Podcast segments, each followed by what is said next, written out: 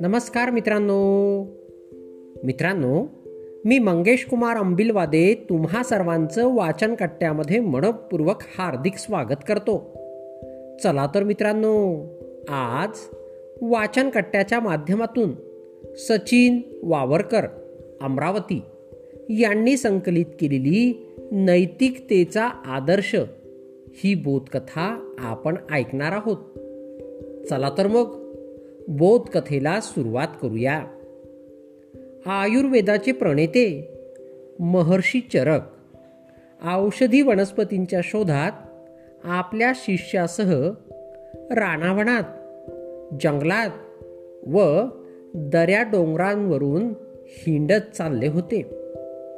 चालता चालता अचानक त्यांची दृष्टी समोर हिरव्यागार शेतात उगवलेल्या एका सुंदर फुलाकडे गेली. आजपर्यंत त्यांनी असे आगळे वेगळे सुंदर फूल कधीच पाहिले नव्हते. त्यांना ते फूल स्वतःजवळ हवेसे वाटू लागले. पण संस्कारामुळे मन तसे करण्यास धजावत नव्हते. मनात चलबिचल होत होती. त्यांची ही अवस्था शिष्याच्या लक्षात आली. शिष्य त्यांना विनम्रपणे म्हणाला गुरुवर्य आपली आज्ञा झाली तर ते फूल मी आपल्या सेवेस अर्पण करू. महर्षी चरक म्हणाले वत्सा त्या फुलाची मला निश्चितच गरज आहे.